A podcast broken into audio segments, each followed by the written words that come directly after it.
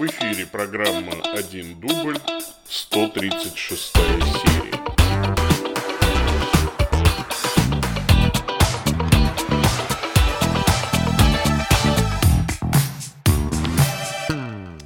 Во имя Отца и Сына и Святого Духа. Аминь. Привет, дорогие ютуб-зрители, привет, дорогие подкастослушатели.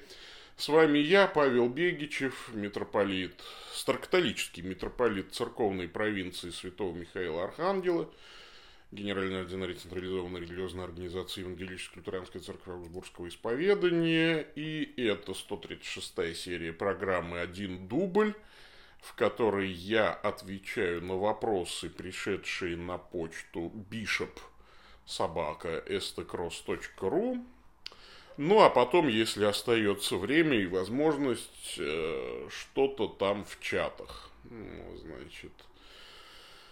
Отвечаю что-то в чатах. Значит, нам нужно помолиться и начать.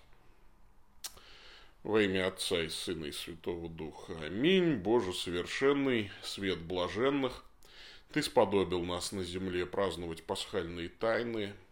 Молим Тебя, дозволь нам в вечности радоваться полноте Твоей благодати через Господа нашего Иисуса Христа, Твоего Сына, который с Тобой живет и царствует в единстве Святого Духа, Бог, во веки веков.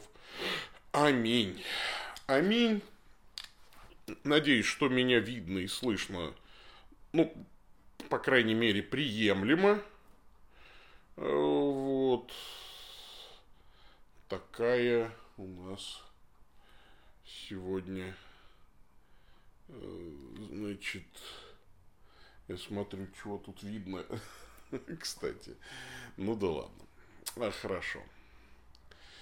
Итак, мы начинаем. Не будем откладывать дело в долгий ящик. Сегодня, кстати, как-то прорвало вопросы и пришло изрядно писем.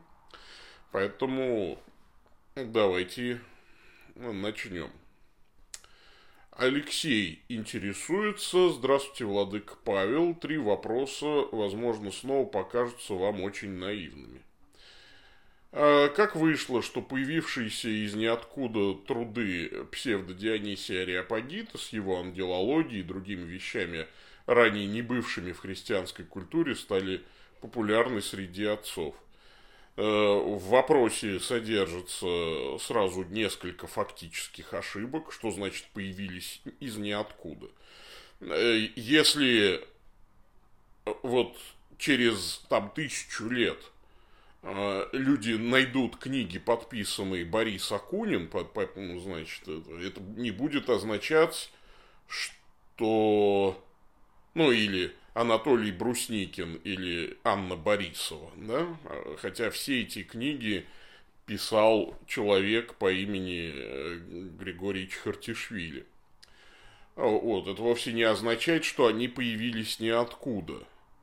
А популярность этих книг, тем не менее, будет высока.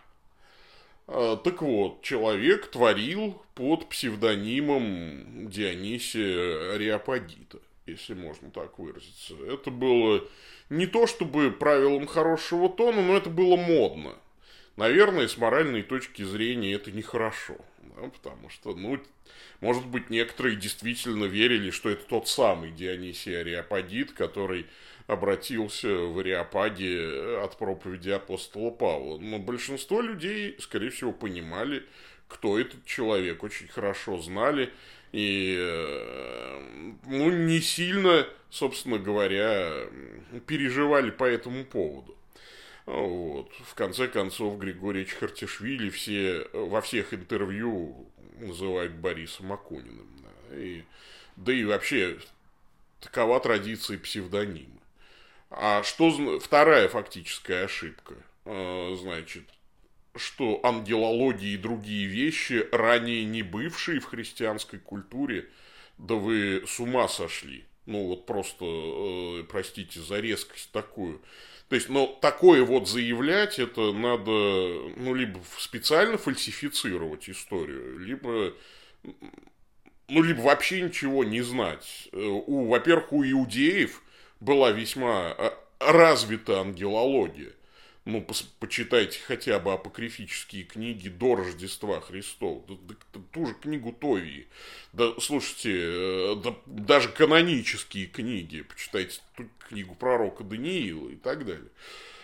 Был целый корпус текстов ангелологических у древних иудеев. Вот. И, конечно, частично эти верования были акцептированы, восприняты и христианской церковью, ну просто по той причине, а зачем их менять? Ничего принципиально нового в смысле ангелологии, например, Христос не принес. То есть он не критиковал ангелологию ветхозаветную и не сообщил ничего принципиально нового, что как-то выбивалось из общего представления об ангелах.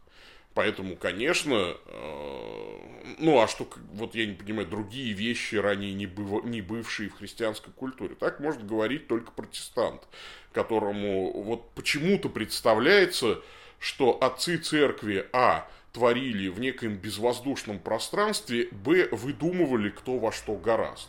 То есть сидели условно там они, и там Дионисий Ареопагит говорит, а дай я придумаю чего-нибудь там про ангельскую иерархию. И все так зааплодировали, о, точно, придумывай, давай, выдумывай. Значит, там Игнатий, например, антиохийский, так, поднимал руку и говорил, а можно я придумаю епископскую власть? Вот, давайте будет у нас епископская власть, я ее придумаю. И все так, о, слушай, вообще гений, ну молодец, давай выдумывай епископскую власть. А до этого как бы ничего не было, да? Ну, то есть это просто, ну, действительно очень наивное. Протестантская точка зрения, вот просто вот настолько наивная и настолько простая, что почему-то некоторые в нее действительно верят. Ну, так можно, что называется, понимать, только если ты не находишься внутри церкви, не живешь ее жизнью, что называется, да, то есть ты не, ну, каким-то образом не чувствуешь вот этих вот процессов. Да, то есть, которые в ней возникают. Даже, кстати, ведь протестанты не возникли в безвоздушном пространстве. Да? То есть, это вообще надо сказать, что весь этот богословский спор начала XVI века, он уже был в церкви как минимум 2 раза. Причем абсолютно в лоне, ну, нормальных церковных отцов. Даже не спор, а, скажем так, идеи, они витали, они были и так далее. Другое дело, что они не получали большого распространения ввиду явной своей противоречивости общему, общецерковному сознанию, скажем так. Собственно, поэтому и не получили. А в 16 веке политика сошлась так, политические звезды сошлись так. Потому что если бы до кобы, до во рту росли грибы, то все было бы иначе, конечно. И Мартин Лютер так бы и умер безвестным, там, может быть, человеком, монахом из Виттенберга. Но все получилось так, как получилось, и не без воли Божьей, я считаю, конечно же. Второй вопрос. Большинство текстов, что мы разбираем с вами на курсах повышения квалификации, отличные курсы, всем рекомендую, спасибо, Алексей, значит, века с 3-го становится для внутреннего пользования. То есть, очень умный монах, учитель пишет для другого очень умного монаха, учителя. Не сохранились ли тексты для паствы? Если да, то что вы порекомендуете почитать? У вас, может быть, опять же сложилось впечатление, что то, что я задаю студентам читать, это вот все, что было написано. Ну, нет, конечно. Во-первых, целый корпус текстов проповедей. Да, то есть, это проповеди публично произносимые, а окружные послания новых патриархов, когда они высказываются по актуальным церковным проблемам. То есть, это все публиковалось, исповедание веры висели в церквах и так далее. То есть, человек, который хотел что-то узнать, всегда это мог узнать. Другое дело, что не всегда была всеобщая грамотность, поэтому, конечно, адресаты личных писем, содержащие глубокие богословские мысли, адресатами часто становились частные лица, что называется. Но... А вот почему, собственно говоря, вдруг мы теперь читаем эту личную переписку? Да потому что она была сочтена как адресатом, так и отправителем весьма и весьма важной, и она копировалась, распространялась в копиях, в списках и так далее. Поэтому, если... слушайте, опять же, вот и потом это такой литературный жанр. Вот Чехов пишет «Письмо ученому соседу». И мы так должны, что по-вашему сказать, эх, что это Чехов, вот такой зазнайка, да, то есть чего это только для каких-то своих, да, там, не Чехов пишет, да, то есть, а литературный персонаж Чехова пишет письмо ученому соседу. А что это вот такая частная переписка? Может быть, надо было бы это как-то публично, слушайте, вы же понимаете, что иногда... Если написано послание такого-то, такому-то, это вовсе не означает, что оно не предназначалось для потом всеобщего чтения. А иначе, что нам делать с такими библейскими книгами, как второе и третье послание Иоанна? Старец избранный госпоже, все, закрываем книгу, не читаем, личное послание. Апостол Иоанн, вот зараза-то, писал, видите ли, лично, да, возлюбленному Гаю, а послание Павла Филимону, а Тимофею, два аж послания, а Титу. Слушайте, что вы мне это? Это же настолько на поверхности лежит, что даже неловко об этом говорить. Значит, в недавнем видео про метку зверя вы говорили об аллегоричности откровений. Как вы считаете, слова про гибель трети людей, травы, деревьев, кораблей, которые должны произойти до появления храма и Антихриста, это тоже аллегория? Если нет, то думаю, что это еще более заметные события, которые пока не произошли. Во-первых, в книге «Откровение» говорить о том, что до, а что после, это... очень наивно. Книга Откровения не хронологична. А поэтому она сразу и говорит о том, что есть, чему надлежит быть вскоре, там и так далее. То есть это... и причем там очень часто используется эффект зума, когда сначала изложены какие-то события, а потом автор... Это же Откровение, это то, что показано. А потом автор как бы возвращается назад и говорит, а вот тут интересно, давайте увеличим масштаб. Да? А вот тут вот интересно. Поэтому хронология откровения, она, конечно, очень и очень условна. То есть сказать, что какие-то события до, а какие-то после, невозможно. Я, говоря о хронологии, почему число 666 должно быть до Иерусалимского, после Иерусалимского храма, я, конечно, основываюсь на втором послании к фессалоникийцам апостола Павла, который говорит о человеке греха. Да, то есть, собственно, Павел поэтому и говорит, ибо день тот не придет, доколе не явится отступление, да, не будет взят от среды удерживающей. Теперь, кстати, я посмотрел свою старую статью, устыдился, да, что я, надо же, забыл. В прошлый раз был вопрос про это, кто такой удерживающий. Но это Бог, конечно, это Бог, потому что там не написано «взят» от среды, а просто отойдет в сторону из среды. То есть, как бы Бог уберет свою сдерживающую руку. Кстати, не все из отцов придерживались этой точки зрения. Масса отцов церкви считали, что это Римская империя. Вот. Но консенсуса патрум не было по этому вопросу. Например, Василий Кесарийский не считал, что это империя, а как раз считал, что это Божье провидение. То есть, Божье вот, удерживающее, скажем так, провидение на время отойдет в сторону, то есть Бог попустит явиться человеку греха.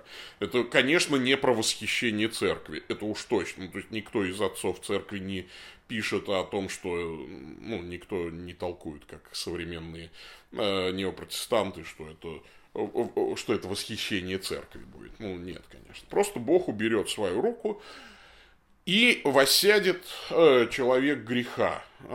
И вот тогда придут все вот эти страшные пророчества, о которых мы читаем в Откровении. А строить хронологию по книге Откровения – это настолько неблагодарное дело. Она просто не для этого написана. Блажен читающий, вот слова книги сей, это правда. Это не значит, что мы должны выкинуть эту книгу и не читать.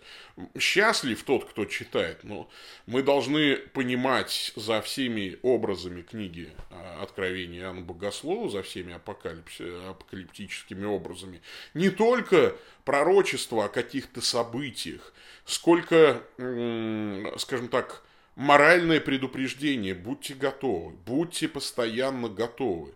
Чувай, как там говорили в Польше. Бди. И недаром заканчивается книга Откровения моим любимым призывом. Я его, собственно, всегда и цитирую. То есть, какой главный моральный вывод из всего того, о чем вы прошли? Святой да освящается еще, праведник да творит правду еще, а нечестивый, грешный пусть живет, как он живет. Это его дело. Потому что, собственно говоря, идет выбор между светом и тьмой. Выбираешь свет, вот все будет у тебя нормально. Да, ты пройдешь все годины искушений, не сдвинут будет твой светильник, и Господь будет с тобою. А если там будешь держаться учений Николаитов, будешь там, грешить, присягнешь антихристу, все будет плохо. Вот, собственно, и все. А остальное это детали. Я же говорю о том, что существует только 5 крупных школ толкования, откровения. И кто из них прав, покажет время, конечно. Вот. Следующий вопрос и следующий вопрошающий. Приветствую вас, владыка Павел. Позвольте задать вопрос для вашего YouTube-канала. В условиях самоизоляции все больше распространения получает такое понятие, как онлайн-церковь. Я говорю не о конкретной организации, а о явлении в целом. В чем его опасность, есть ли возможность найти какой-либо компромисс? Спасибо. Опасность абсолютно та же, цифровизация, что называется, как вот O'Генри говорил, песок, неважная замена овсу. А Клайв Льюис говорил, что, у него есть по другому поводу, правда, сказано, это лекарство, а не пища. Плохо, когда лекарство становится пищей. Держите это всегда в голове. У нас сейчас такие условия, когда мы вынуждены жить церковью онлайн. Но это лекарство, а не пища. Так невозможно. Человек – существо социальное. Ему нужно ощущать запах, ему нужно смотреть в глаза, ему нужно прикосновение руки и так далее. Послушайте, невозможно, зачатие по интернету, да? Рождение ребенка по интернету. Все равно это будет какой-то контакт, пусть даже пересылаемый там и так далее. Да? Невозможно причаститься по интернету. Точно так же. Но из таинств, какие можно... невозможно миропомазать по интернету. Но из таинств можно, наверное, благословить этих брачующихся, да, рукоположить по интернету нельзя. Благословить, помолиться, благословить брачующихся, потому что они там, интенция таинства состоит в брачных обетах и в благословении церкви. А молитва, она действует независимо там, да, где. Потом, что называется... Наверное, таинство исповеди можно было бы принять по интернету, но меня смущает здесь не то, что мы друг друга там плохо видим и так далее. В конце концов, через конфессионал, вообще через решетку еще хуже видно человека, чем через скайп или зум. Видно и слышно вроде бы. И дело даже не в том, то там нужно обязательно накрыть епитрахилью кого-то. В западной традиции священник просто протягивает руку в сторону кающегося. И опять же, если есть конфессионал, там не происходит телесного контакта, да. Меня больше смущает в онлайн-исповеди то, что по закону Яровой вся ваша исповедь будет в зашифрованном виде полгода храниться на серверах. А это означает вот гипотетическая возможность нарушения тайны исповеди. Меня это очень и очень сильно останавливает. И вообще техническое несовершенство средств связи. Zoom хакают, Skype хакают. И потом, и мало приятного будет, если вашу онлайн-исповедь кто-то выложит где-то. Нет, я все-таки сторонник, давайте по старинке лично встречаться и так далее. Поэтому опасность здесь такая, как и во всем протестантизме. Сакраментологическая жизнь очень страдает. Молитвенная жизнь нормально, да, то есть молиться можно, присоединяясь к молитве человека, который молится там где-то. То есть поэтому мы мессы онлайн и транслируем, кстати. Молиться, да, пожалуйста. Да и то лучше же молиться вместе, когда ты чувствуешь, когда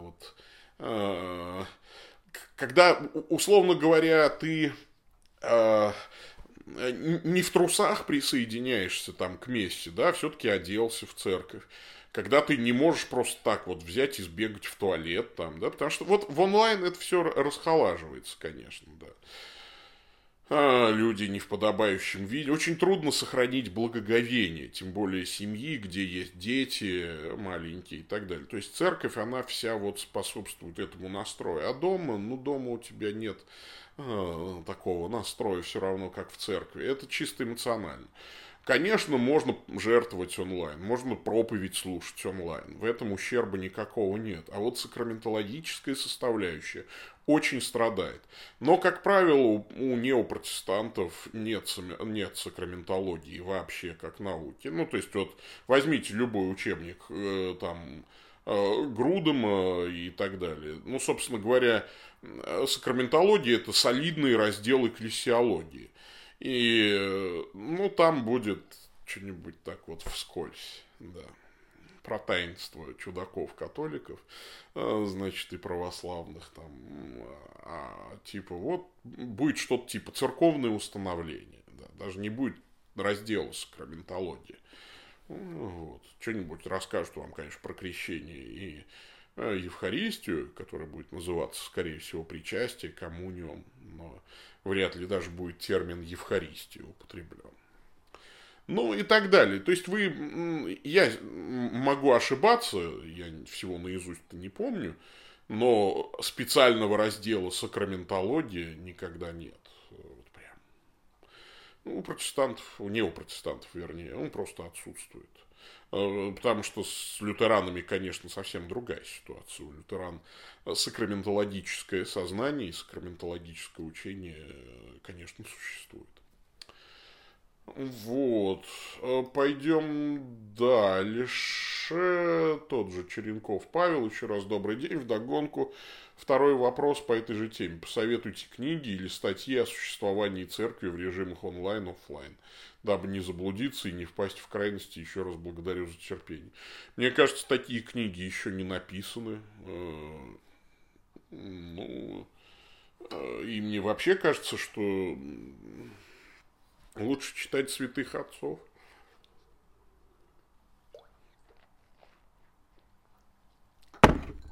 Ой, хорошо. Что-то я аж пить захотел.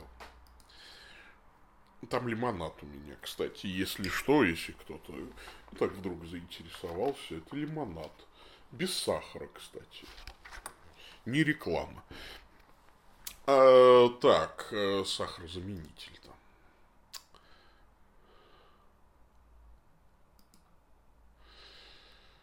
Кто у меня это пишет? Человек Геннадий интересуется. Здравствуйте, владыка Павел. Вопрос такой. Как известно, в Ветхом Завете словом «Элохим» обозначается не только Бог Израиля, но и другие боги. Да не будет у тебя других богов, Элохим, пред лицом моим. Исход 23. Вопрос по числам 22 в этой связи. Почему традиция считает, что Валаам был жрецом Иеговы, если из текста этого вообще не следует? В главе сказано, что Валаам беседовал с Элохимом, получил запрет на проклятие Израиля, так как его защищает Иегова. В числах 22:18 перевод говорит: «Могу приступить повеление Господа Бога моего». При этом слова «моего» в номерах Стронга нет. Ну, Иегова, там же стоит Яхве и Лохим, да. Логично тогда выглядят числа 22, 20, 22, когда Элохим, которому служит Валаам, разрешает ему идти проклинать, а гнев Иеговы воспылал на этот поступок. Что вы думаете? Я вам скажу, что, безусловно, Валаам не жрец Яхве, это точно, да, какой, но он знает, что существует Яхве, истинный Бог, и он с ним иногда взаимодействует, действительно. Конечно, он язычник, но язычник, знающий истинного Бога. И при том человек, как это, муж с отверстым оком. При этом, конечно, у него масса всяких нравственных изъянов, и религиозных изъянов тоже у него масса, потому что он проклинает, а не благословляет. За деньги это делает, вводит в соблазн сынов Израилевых и так далее, и так далее, и так далее. Ну, то есть, понятно, что это не то, чтобы там пророк Яхве, да, именно, а это пророк языческий, который имеет некое откровение от Яхве, возможно, Господь его призывал себе на служение, и он слышал голос Яхве, но он предпочел заниматься тем, чем занимался. Что-то жарко становится, простите. Нос не дышит. Вот. Такая ситуация.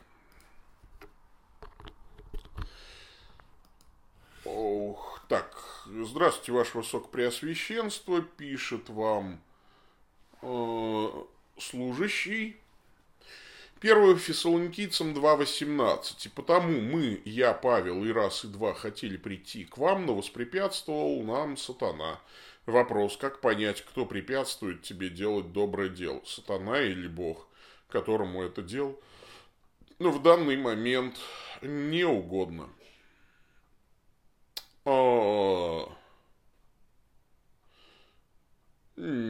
Как? Доброе дело делать препятствует только сатана. Бог не препятствует делать добрые дела. Иногда он дает выбор, какое из добрых дел ты делаешь. Например, либо ты не идешь в Иерусалим, и нет греха в этом, где тебя обязательно свяжут узы и скорби, где ждут тебя, либо ты идешь в Иерусалим, где узы и скорби ждут тебя, как у апостола Павла. Бог его предупреждал, что можно не ходить. А Павел пошел. А слушался ли он Бога? Нет. Он выбрал вторую альтернативу, предложенную Богом. Когда Дух Святой не допустил их, написано, так это было как раз, когда они поссорились с Варнавой, и Дух Святой не допустил их пройти по всем церквам, где они с Варнавой проповедовали. Видимо, понимая, что вот эта ссора будет плохо воспринята в церквах. Потому что вы проповедовали с Варнавой, а где Варнава? А Павлу пришлось бы говорить: а мы поссорились из-за чего? Из-за Марка. Значит, а кто такой Марк? Да вот мы должны были и с Марком к вам в первый раз прийти. Да он струсил и не пошел в Памфилии, отстал, ну и так далее. Слушайте, то есть, если ты идешь в церковь молиться, упал и сломал ногу, я очень упрощенно, схематично, да, говорю, конечно, всегда много факторов, но если ты идешь молиться в церковь, упал и сломал ногу, то это сатана воспрепятствовал тебе. А если ты идешь в публичный дом, значит, блудить, и упал и сломал ногу, то Дух Святой не допустил тебя. Ну, это очень схематично. Понятно, что всегда есть масса нюансов. Может быть, Бог не допустил тебя в еретическую церковь пойти. Ну, а может быть, попустил тебе пойти в еретическую церковь и так далее. Сатана воспрепятствовал тебе пойти в истинную. Так, секунду. Алло. Да. Да. Все написано в примечании. Я сейчас в эфире, не могу говорить. Вы через сколько приедете? Вот перезвоните через час. Я вам все продиктую. Извините, у меня эфир.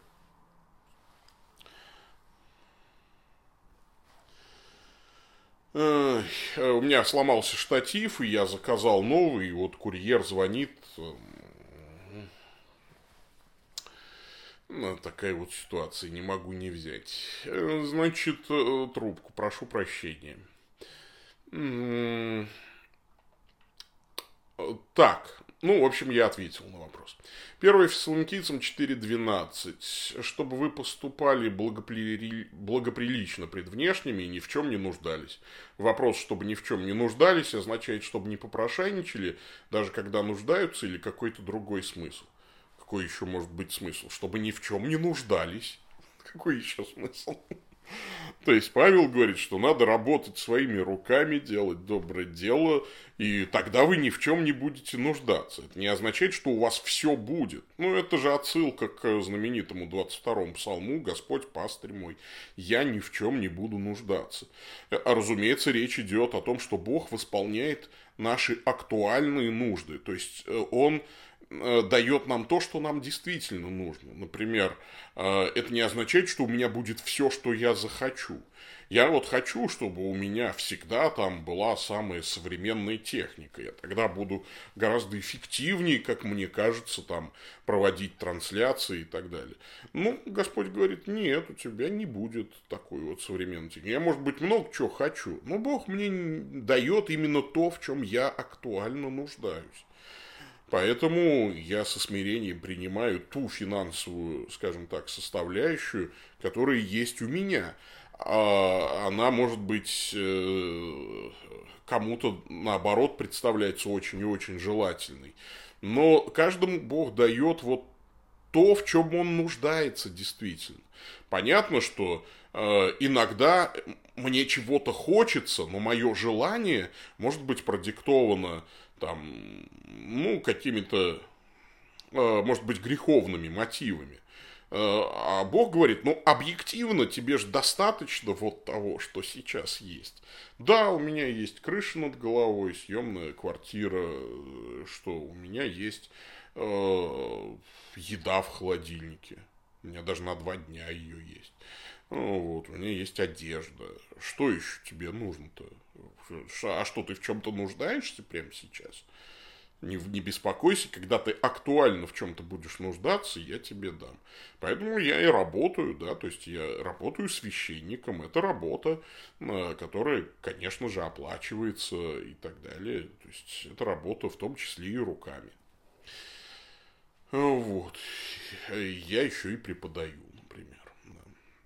О молитве святым. Как возникла традиция молитв отошедшим к Богу святым? Каким веком датируются первые упоминания о каких молитвах? Была ли некая подобная традиция у иудеев? Правильно ли формулировка: я молился святому, и он мне ответил? Или все же лучше: я молился святому, и Бог мне ответил? Слушайте, мы же на литургике это все проходили уже. Что значит возникла традиция? То есть, я не могу понять этих вопросов. Это вопросы, прям явно такие протестантские, как я уже говорил, как будто бы... То есть, это вопросы, что называется, извне церкви. Такие вопросы задают, как правило, люди, которые в церкви не были ни одного дня. И им все время кажется, что сел какой-нибудь епископ и сказал: так, вводим традицию молиться святым. Какое сегодня число? Так, 4 мая, запишите. 4 мая 2020 года, значит, там, началась традиция молитвы святым.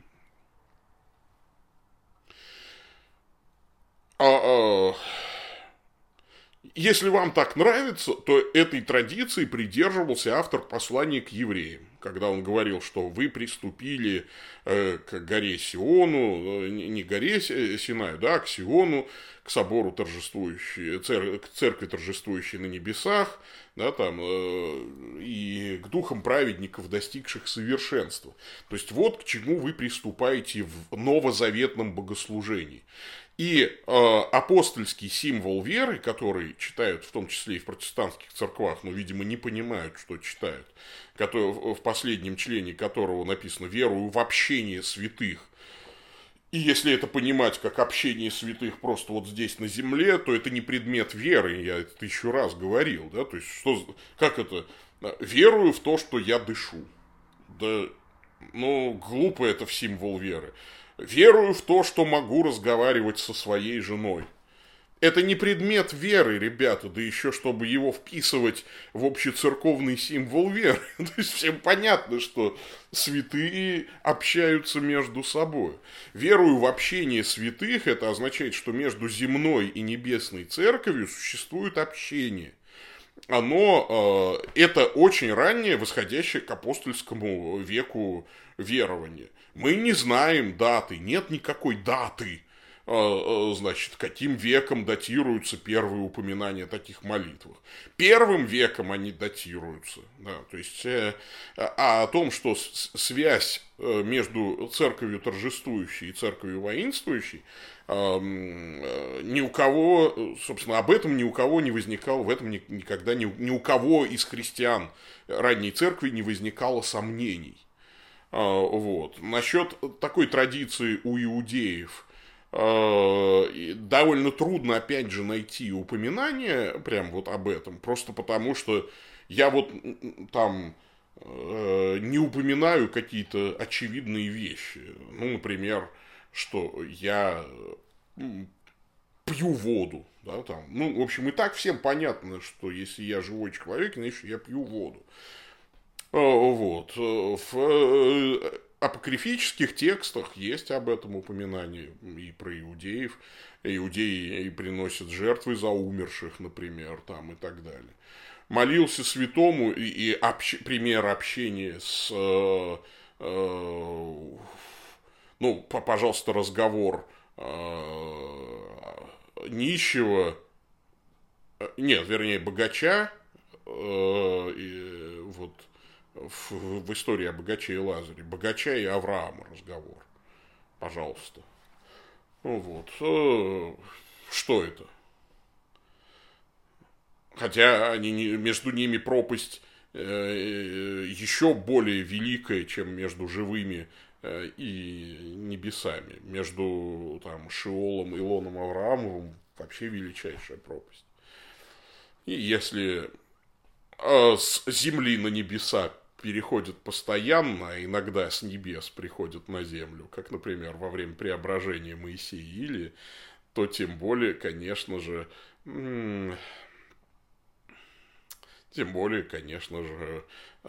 значит, то есть это вот.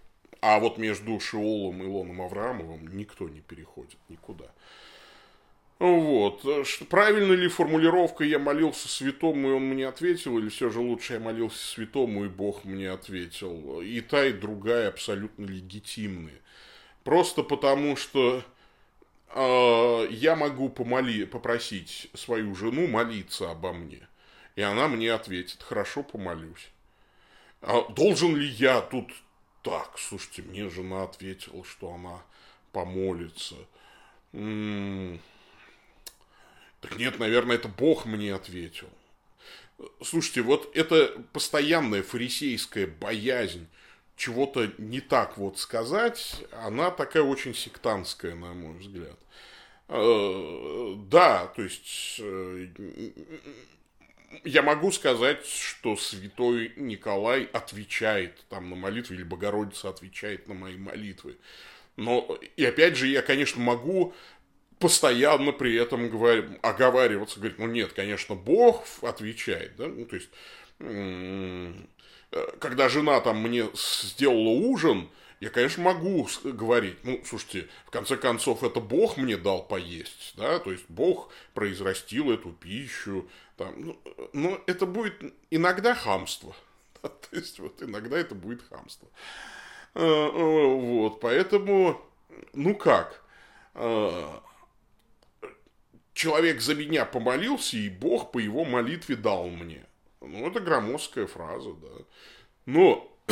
Как? Вот друзья Иова. Им Бог сказал: только молитву Иова я приму. Значит, и друзья Иова приходят к Иову и говорят: так, Бог только твою молитву примет, нашу не принимает. Но мы нуждаемся в Божьем прощении. Значит, помолись о нас. Значит, Иов помолился, Бог простил друзей Иова. Это кто ответил? Да и Иов ответил им согласием, и Бог ответил на молитву Иова.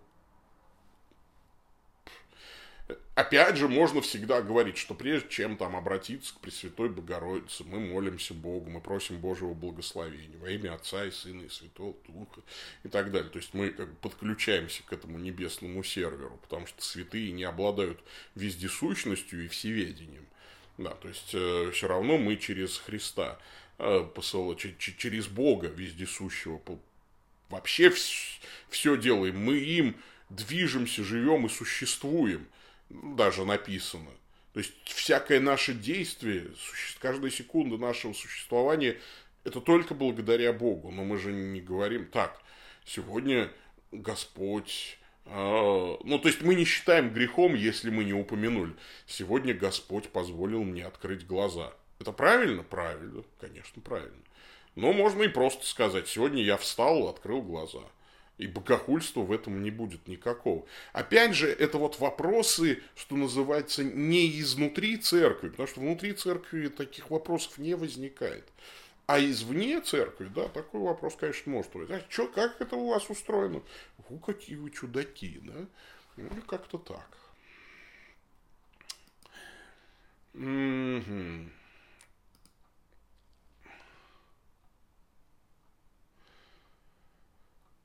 Андрей Будко интересуется. Вот вопрос пришел недавно, я не успел его посмотреть заранее, поэтому спонтанно отвечаю.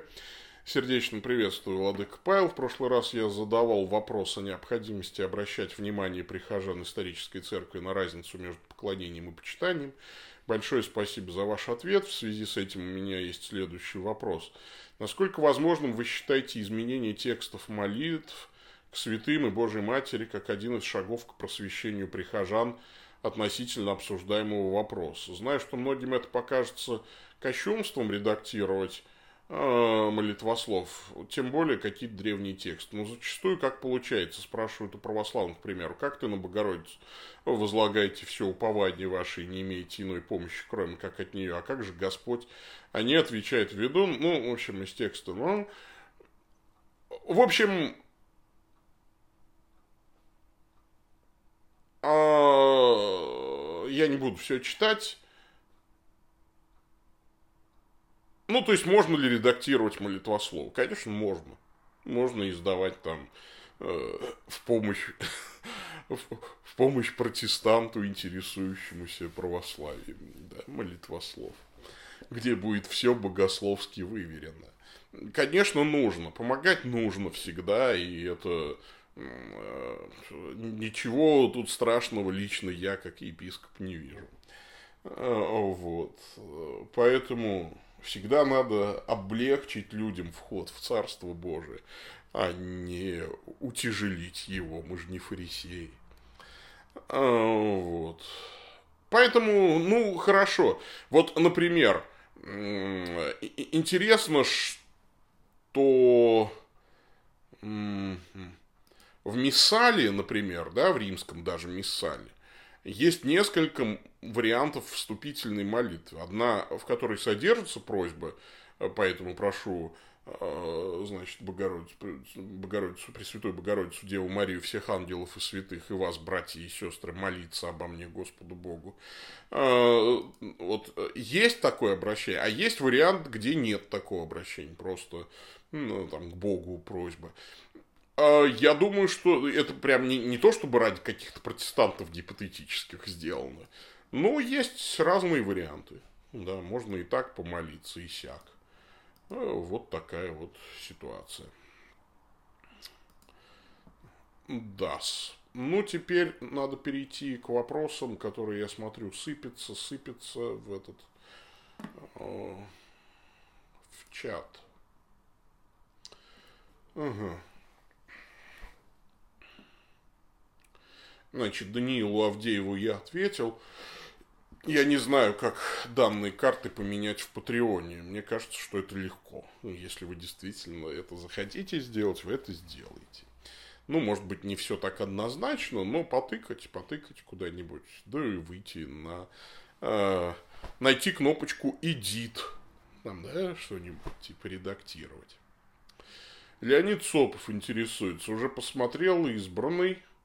Это лучшее за последние несколько лет.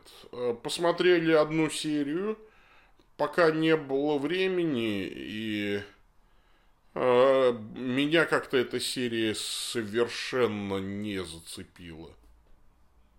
Я пытаюсь разобраться, что во мне не так. Ну вот просто от слова совсем. Моя старшая дочь в восторге, жена тоже. Я не знаю. Я вот абсолютно равнодушен как-то. Не знаю почему. Я не могу понять, что со мной не так. Мне не понравилось скорее. Может быть, я изменю свою точку зрения. Может быть, я просто что-то... не понял. А так бывает. Вот сразу не заходит, а потом там со второго раза ты влюбляешься в это произведение. Вот... Добрый день, Владык. Подскажите, как быть с изгнанием бесов, свиней, массовым их заплывом в море? Если бы так было, правоверные евреи бы точно сообщили о великом осквернении воды. Так, почитайте, пожалуйста, в какой местности это происходило. Какие там правоверные иудеи. Вообще, откуда у правоверных иудеев свиные стада? Слушайте, это вопрос от невнимательного чтения. Там же ясно написано, где это, в какой местности это происходит. И понять, что там население было, мягко говоря, из не очень правоверных. Это понятно. Мир вам, когда к баптистам вернетесь. Я блокирую таких пользователей. Такие вопросы, конечно, тут же.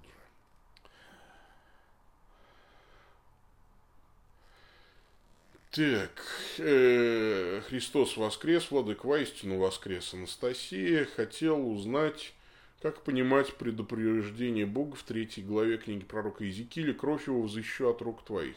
То есть и сам пророк понесет наказание, но не погибнет же.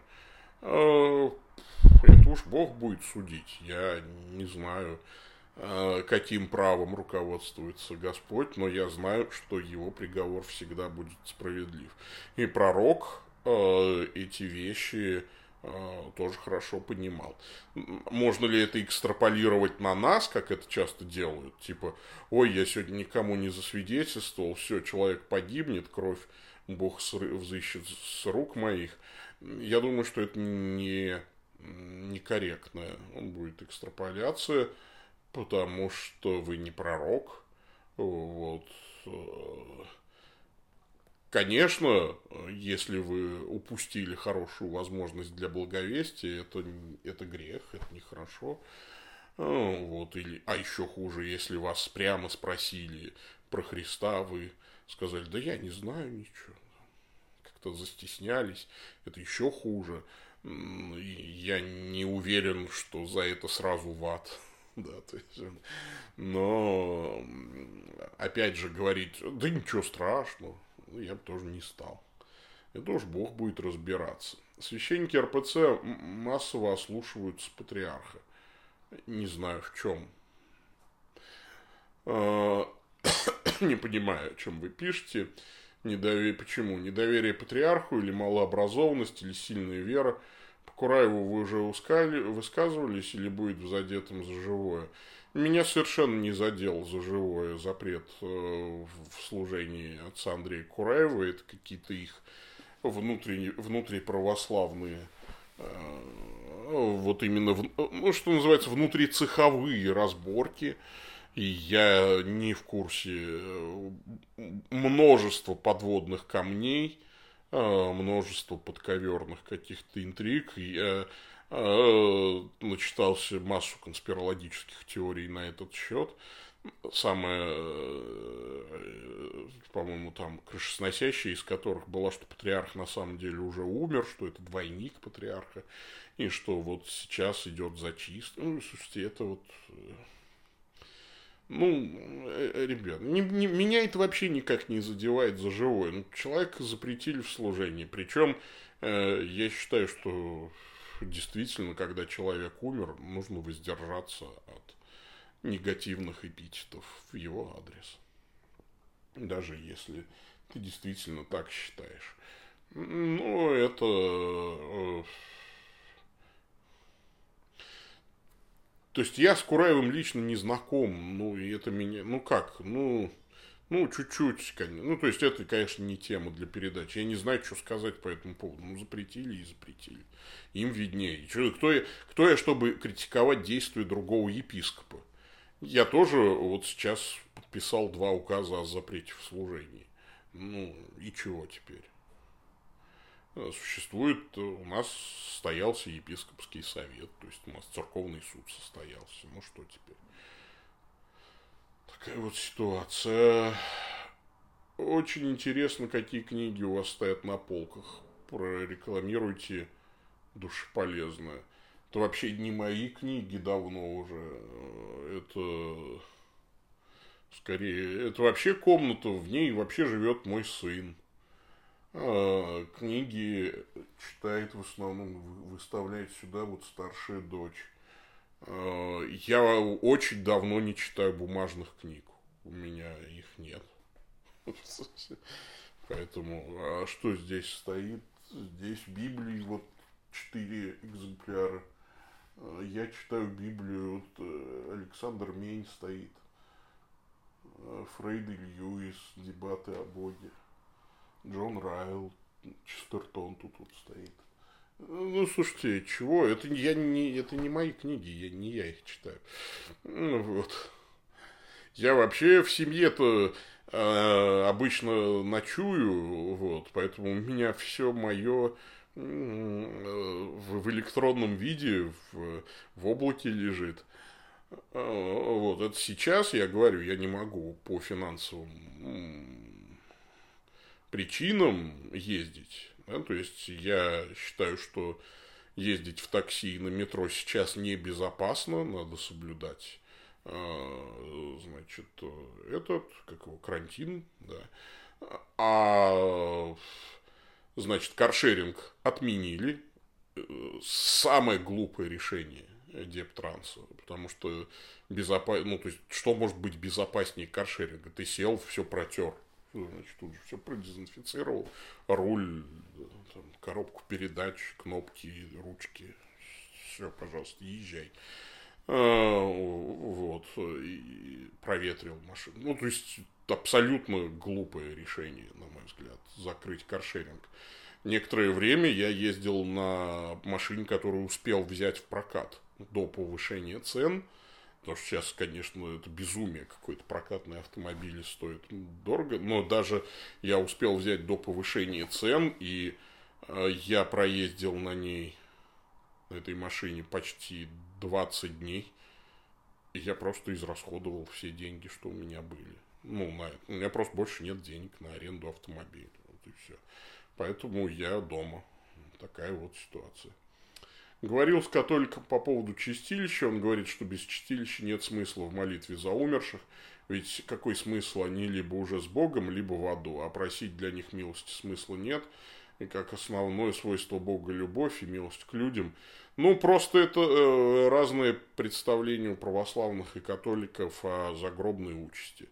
И мне кажется, западная точка зрения гораздо ближе к апостольскому преданию, вот, поэтому по этой теме.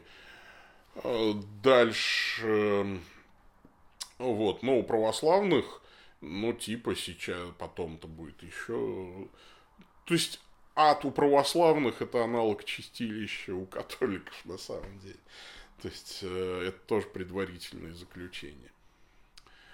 Путин в своем пасхальном телеобращении не сказал слова «Христос воскрес». О чем это говорит? Кто я? Я не Дмитрий Песков, я не толкую Путина. И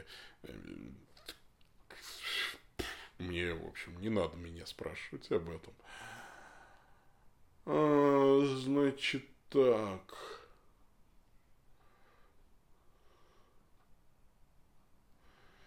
Ну, в общем, верный ли этот аргумент в защиту догмата о чистилище? Да хороший аргумент, просто он не работает для православных. Потому что у православных другая концепция посмертного существования. Еще раз огромное спасибо, низкий поклон вам, владыка, за недавнюю проповедь о роли христиан в мире, тронула до слез. Да ладно, обычная проповедь. Значит, ваше отношение к книге «Согласие».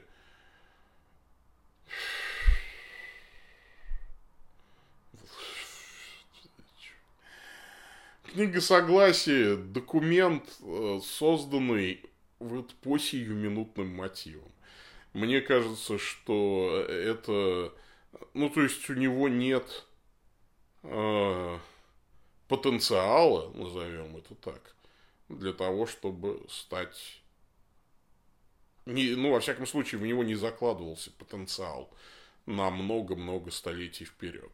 То есть, уже через 100 лет ситуация настолько изменилась в религиозном мире, что пытаться натянуть книгу «Согласие», тем более на ситуацию в 21 веке, очень и очень наивно и очень и очень трудно. Мир тебе, благодать и хорошего настроения. Привет, Толя.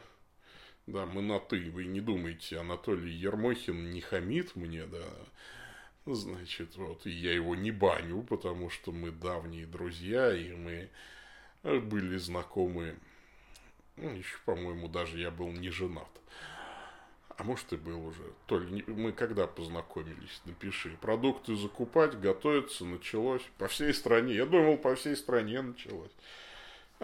Продукты не закупать... Готовиться еще не началось. Это начало болезни. Вот. Продукты закупать не надо. Вот. А готовиться надо. Быть готовым надо всегда. В чем разница? Вы, Владислав, требуете от меня прочитать лекцию о частной эсхатологии бесплатно в прямом эфире, без подготовки. Я так не делаю. Лекции я читаю а. за деньги, б. После того, как к ним тщательно подготовлюсь, в. Ну, на подготовленную аудиторию. Так, конечно, не работает. Так это не работает.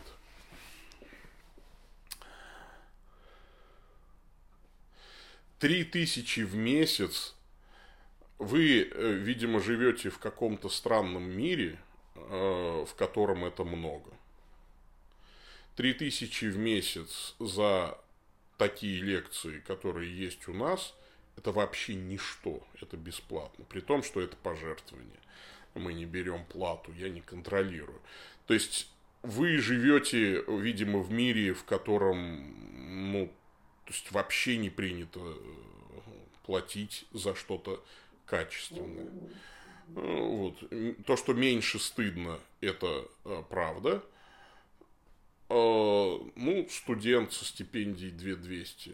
И что? Ну, если бы вы были там инвалид или 82-летний там пожилой человек, ну, да, я бы мог. А то, что вы студент... У меня сын студент, у меня дочь студентка, дочь зарабатывает. Ну и что? И что, что вы студент? И я был студент. А я был студент семинарии, и у меня было двое детей, и жена была беременна третьим. И я, например, 2 года в магистратуре обеспечивал семью. Вы чего мне рассказываете какие-то сказки?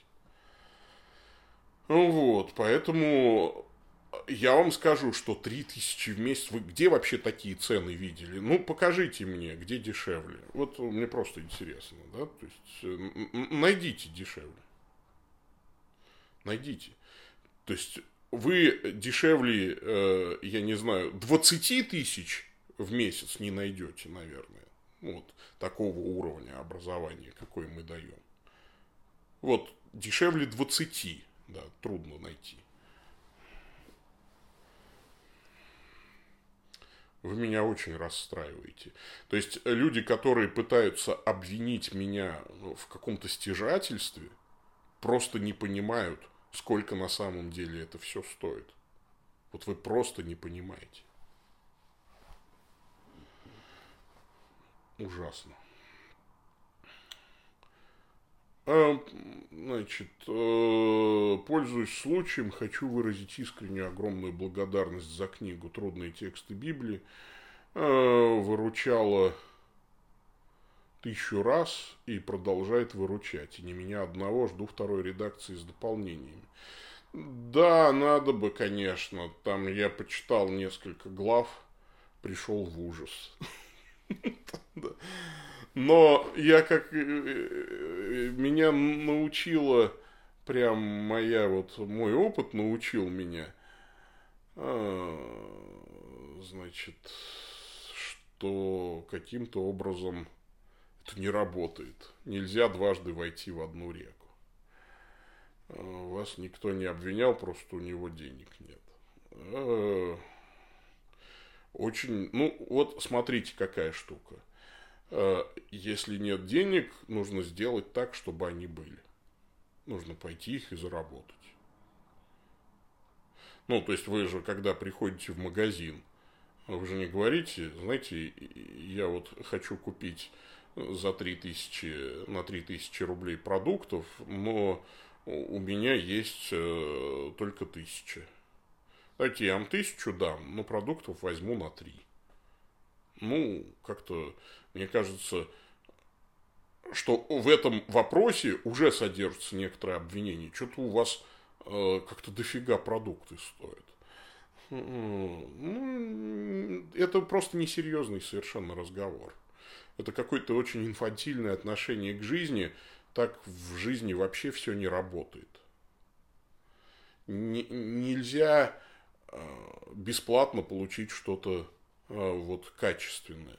То есть, всегда за это должен кто-то заплатить.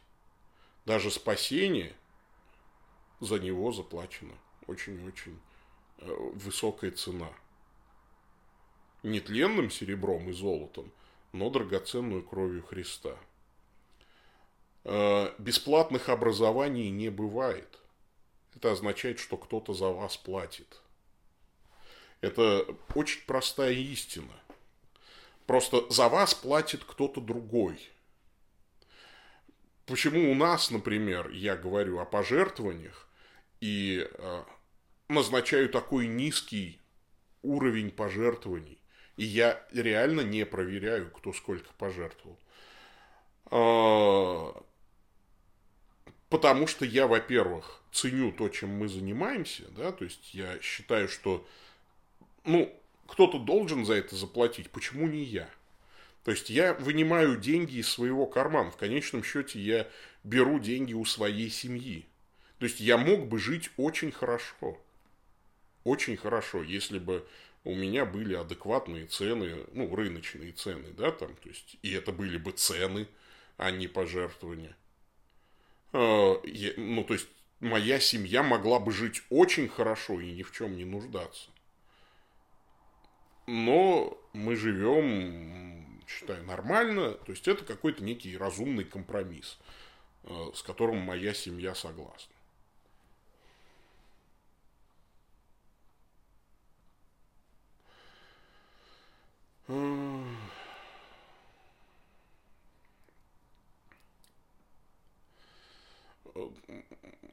Анатолий,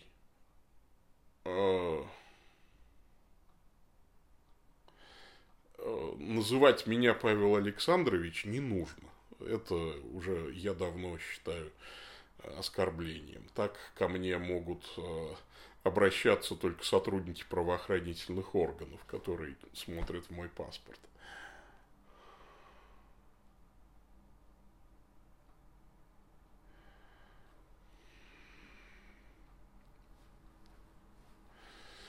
Так, поясните немного о роли учительства церкви в католицизме и чем оно функционально отличается от магистериума. Я ничего не понял в этом вопросе. Нет, Анатолий Ермохин – это мой давний хороший друг.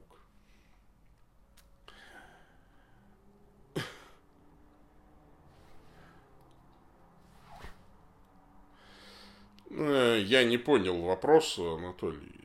Мы не это.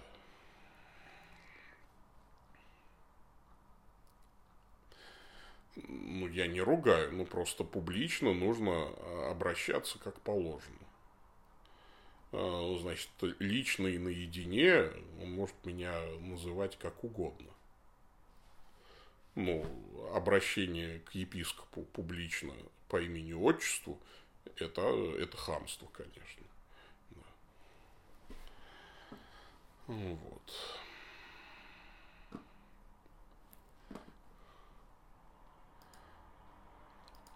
Так что тут Платон мне друг,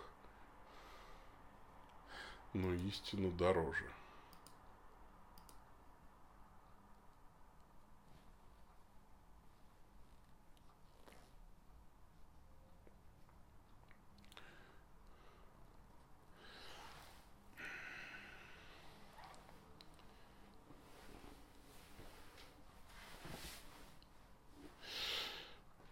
Извинения приняты-то, Анатолий, дорогой мой. Ничего страшного. Так, начались какие-то вопросы, которые уже не имеют никакого смысла. Про все можно узнать на сайте, либо записавшись. Кто преподает, люди преподают хорошие.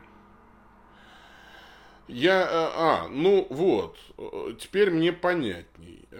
То, что протестанты изобретают велосипед, было одной из главных причин ухода из протестантизма моего. Я ушел из протестантизма, если ты не знал, например, да? Вот. Ну, не самое главное, конечно. Самое главное – это отсутствие сакраментологии. Вот. Или настолько больная экклесиология и сакраментология, что мне даже иногда казалось, что, по крайней мере, моей душе, спасению моей души оно угрожает. Может быть, у кого-то нормально с этим. Я не знаю. Это все-таки индивидуальные вещи.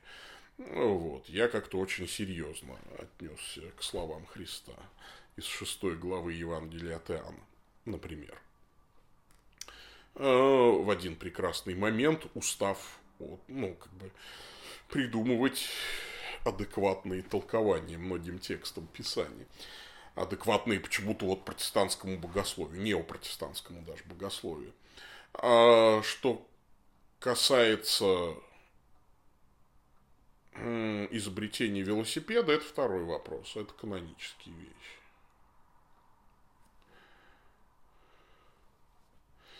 Ну вот и все. Ладно.